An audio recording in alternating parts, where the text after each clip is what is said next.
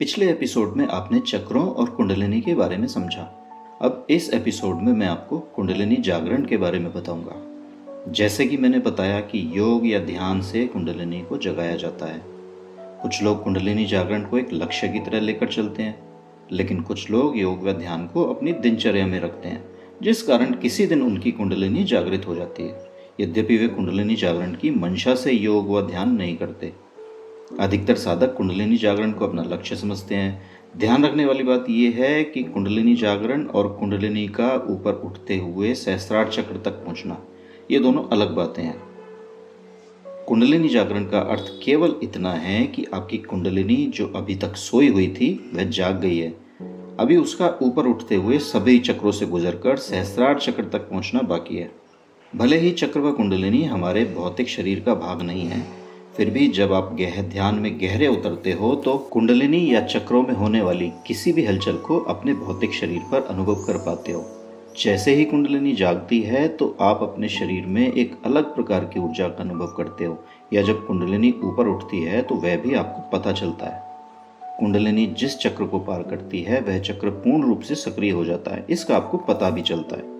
हमारे सूक्ष्म शरीर में चक्र और कुंडलिनी के अलावा बहत्तर हज़ार नाड़ियाँ भी होती हैं, जिनमें ऊर्जा का प्रभाव होता है।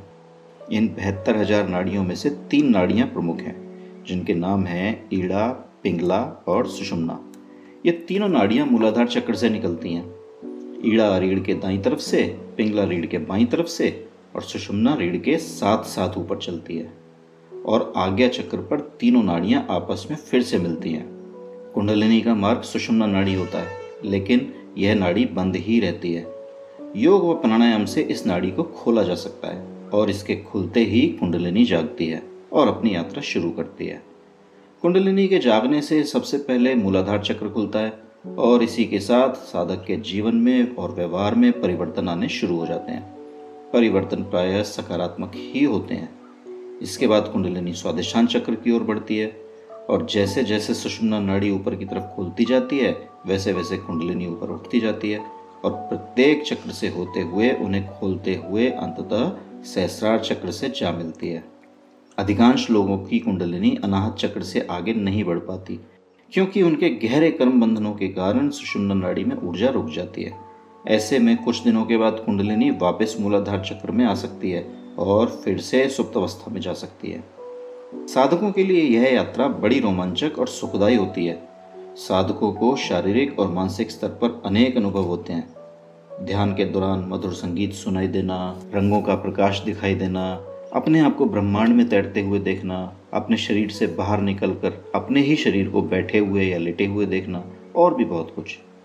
साधक के अंदर बहुत सारे व्यवहारिक बदलाव भी आते हैं, जैसे वह हर समय एक आनंद की अनुभूति में डूबा रहता है। जिसका शब्दों में वर्णन नहीं किया जा सकता। उसका क्रोध भी लगभग समाप्त हो जाता है। प्रेम और करुणा की ऐसी धारा बहती है कि हर जीव उसे अपना लगने लगता है। वह किसी से घृणा नहीं कर पाता, मृत्यु का भय विदा हो जाता है। किसी सगे संबंधी की मृत्यु पर भी विचलित नहीं होता। और कोई बड़ी खुशी मिलने पर खुशी के मारे नाचने नहीं लगता। अर्थात, वह हर अवस्था में संभाव रहता है।